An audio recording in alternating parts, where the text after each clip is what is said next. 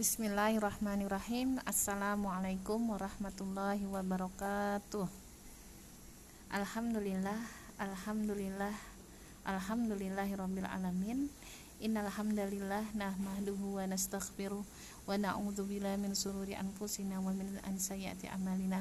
Famadhiyalah wa mahdiyalah asyhadu an la ilaha illallah wa asyhadu anna muhammadan abduhu wa rasuluh.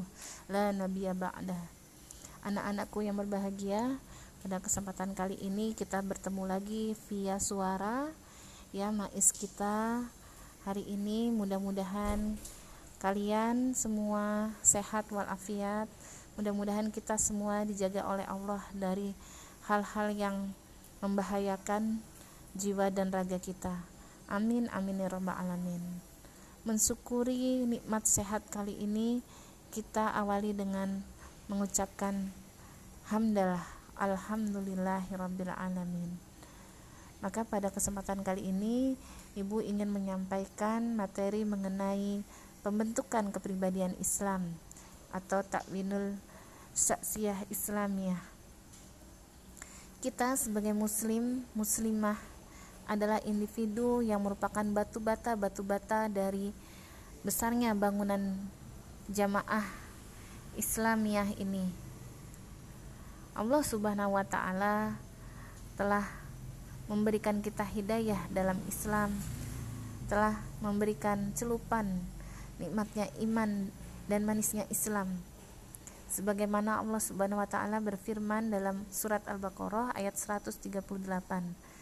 Sibugah Allah dan siapakah yang lebih baik sibugahnya daripada Allah dan hanya kepadanya kami menyembah Sibgoh adalah agama Allah, kita telah menikmati indahnya beragama Islam. Kita menikmati nikmatnya iman Islam ya dalam berbagai aktivitas ritual keagamaan yang bersifat pribadi maupun berjamaah yang ber, yang kita kerjakan sendiri-sendiri maupun bersama-sama. Sebentar lagi kita akan masuk ke dalam bulan istimewa. Ya anak-anak kira-kira dua bulan lagi kira-kira sekitar 70 hari lagi kita akan masuk ke dalam bulan Ramadan. Mudah-mudahan kita dipertemukan dan diberikan kesempatan menikmati manisnya bulan Ramadan. Allahumma balikna ya Ramadan. Ya Allah sampaikan kami di bulan Ramadan. Amin amin ya robbal alamin Anak-anakku yang budiman, jika menelaah ayat-ayat Al-Quran dan hadis Rasulullah SAW, kita akan memahami bagaimana tertanamnya keimanan, al-iman, dan tertanamnya kekokohan ketakwaan di dalam diri sehingga tumbuh yang namanya Islamiyatul Hayah atau Islamisasi kehidupan dalam seluruh aspek. Dari kita bangun tidur dari kita membuka mata, dari kita menghirupkan napas kita ke dalam tubuh kita ini, sampai kita nanti memejamkan mata kembali ketika malam hari, ketika kita tidur. Semuanya adalah proses bagaimana kita mengabdikan diri kepada Allah Subhanahu wa taala. Kita bangun tidur, kita ucapkan Alhamdulillahilladzi ahyana ba'dama amatana wa ilaihin nusur. Ya Allah, terima kasih syukurku kepadamu yang telah menjagaku dalam tidur dan membangunkanku dari tidurku. Karenanya kita senantiasa berdoa terus dalam setiap aktivitas agar mudah-mudahan aktivitas kita bernilai pahala, bernilai ibadah di, di mata Allah, di sisi Allah dapat nilai yang baik, nilai yang terbaik. Amin amin robbal alamin kita mencari uh, ridhonya Allah. Kita mencari simpatinya Allah. Karenanya kita berusaha menjadi pribadi yang beriman.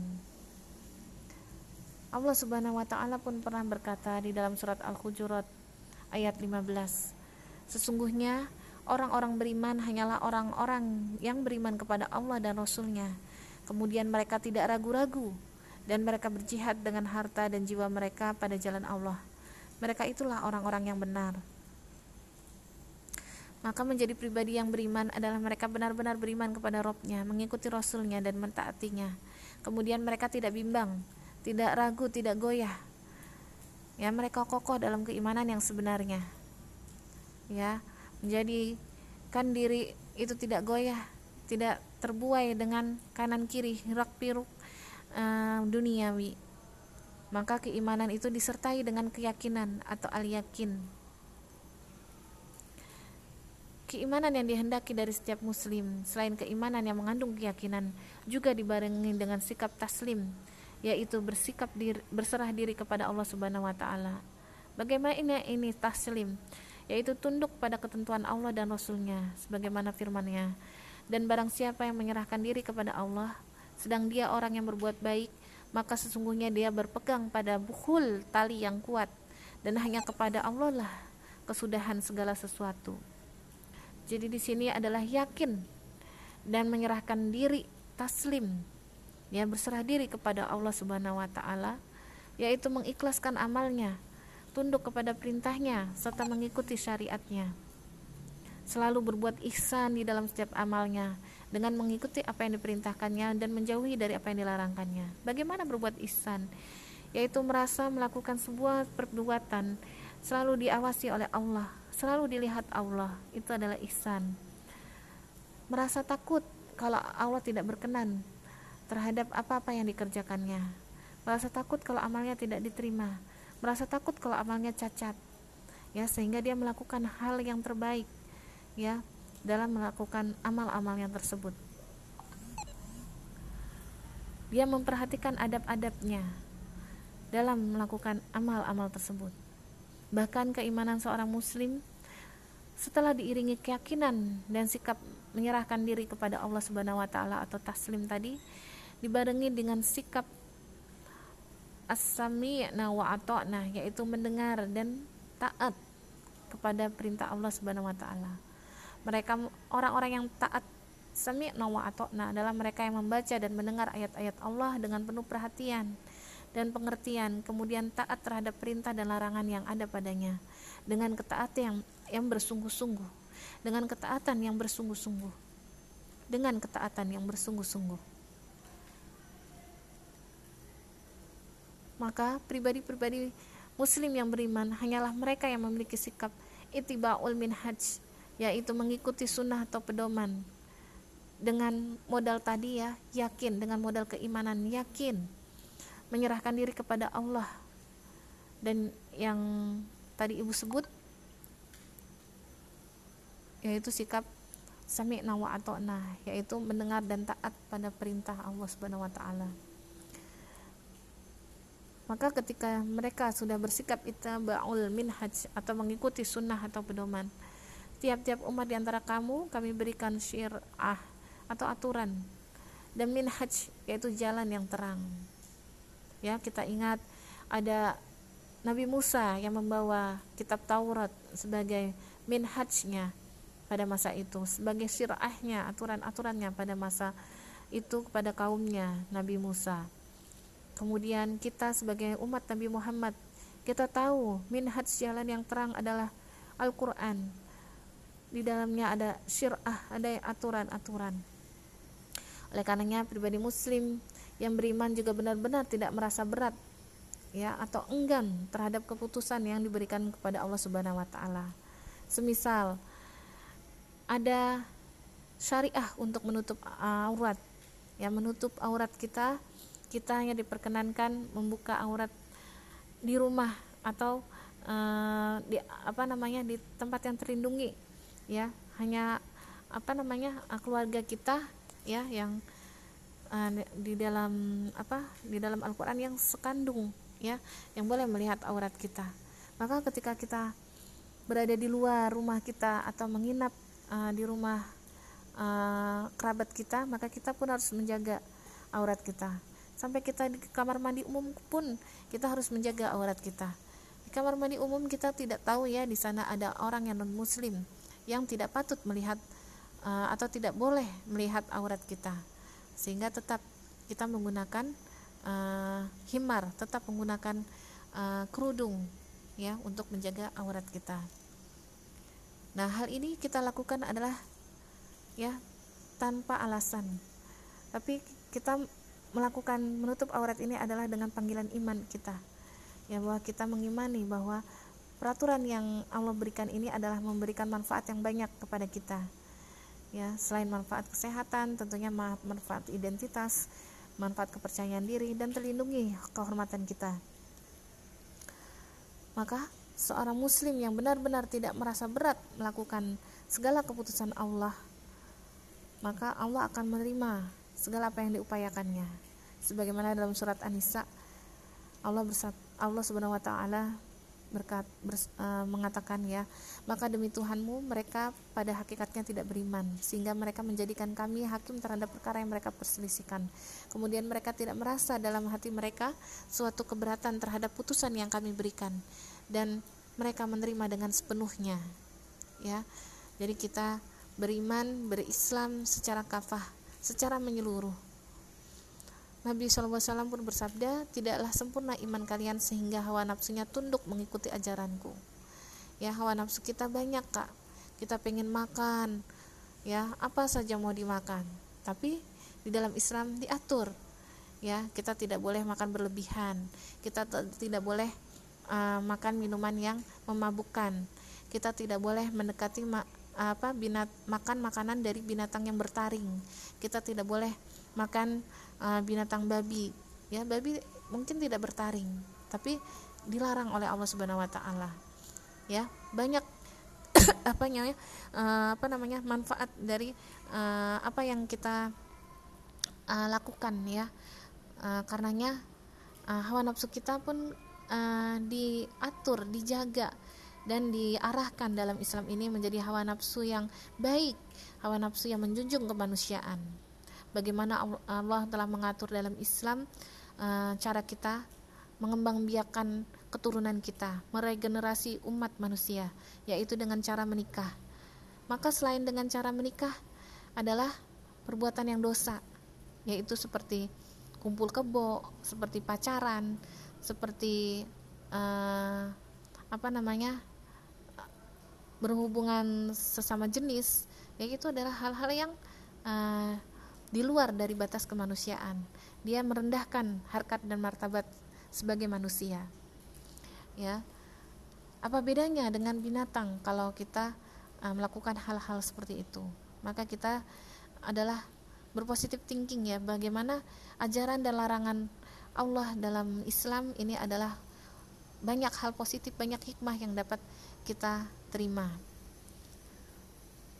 Di dalam pribadi pribadi muslim yang beriman juga ya uh, tidak ternat, tidak akan tertanam alternatif-alternatif lain tunduk pada ketetapan yang lain selain ketetapan Allah.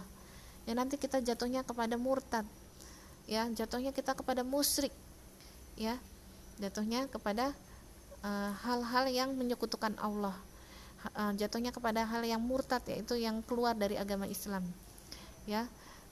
Seorang Islam pernah bertanya uh, seorang pelawak ya. Dia bertanya kepada seorang ustadz ternama di Indonesia. Uh, ya ustadz saya ini pernah beragama Islam waktu masih kecil. Kemudian setelah dewasa saya masuk Kristen. Mungkin karena saya menikah dengan orang Kristen. Setelah itu ternyata saya mendapat hidayah lagi saya masuk Islam. Bagaimana ini? Apakah keislaman saya diterima? Nah kata ustadz itu insya Allah kamu telah uh, menemukan jalannya jalan yang lurus yaitu jalan Islam. Dan mudah-mudahan tetap kokoh sampai akhir hayat. Uh, Ustadz itu mendoakan pelawak tersebut. Yang tidak diterima itu adalah ketika dia Islam kemudian dia murtad pindah agama terus dia masuk Islam lagi kemudian dia murtad dan maka dia kembali lagi misalnya dia kembali lagi ke Islam maka itu tidak diterima jadi murtadnya sudah dua kali. Itu sudah tidak terima Allah Subhanahu Wa Taala. Jadi ini uh, kata Ustadz itu ya ikutilah kajian-kajian. Ya tidak hanya mengaji secara mendengarkan saja pasif saja tapi lakukan sebuah aktivitas lakukan amal-amal. Ya misalnya menyantuni anak yatim membuat hitanan masal mengadakan baksos ya. Jadi pengajiannya itu aktif kak. Ya jadi pengajiannya itu tidak hanya jiping tidak ada ngaji kuping mendengarkan saja hanya berdiskusi saja tidak. Tapi langsung ada amal-amal yang dikerjakan secara berjamaah secara bersama-sama bersama teman-teman yang solih solihah ya itu yang disampaikan oleh ustadz itu kepada pelawak tersebut. Ya yang ternyata kemudian uh, ini uh, membawa beliau kepada jalan hijrah ya. Jalan menuju Islam yang mudah-mudahan uh, juga dia istiqomah ya dalam berislam. Dan mudah-mudahan kita juga semua istiqomah dalam berislam. Senantiasa kita berdoa bermohon kepada Allah Subhanahu wa taala agar istiqomahkan hati kita pikiran kita semuanya dalam iman Islam. Berdoalah sahabat sholat berdoalah di sujud terakhir kalian dan berdoalah setiap uh, apa namanya setelah mendengarkan azan. Di waktu-waktu mustajab di saat di saat uh, Jumat antara asar sampai maghrib itu juga waktu mustajab kak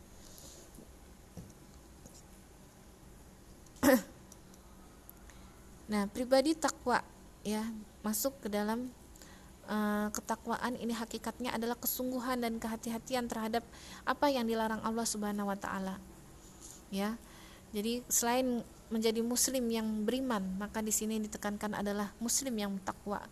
Orang yang bertakwa adalah orang yang sungguh-sungguh dalam menjalani segala ya perintah Allah dan bersungguh-sungguh menjauhi segala larangan Allah. Berhati-hati sekali agar tidak terjerumus dalam larangan Allah tersebut. Ya. Orang yang berkepribadian Islam menjadikan takwa ini sebagai prinsipnya.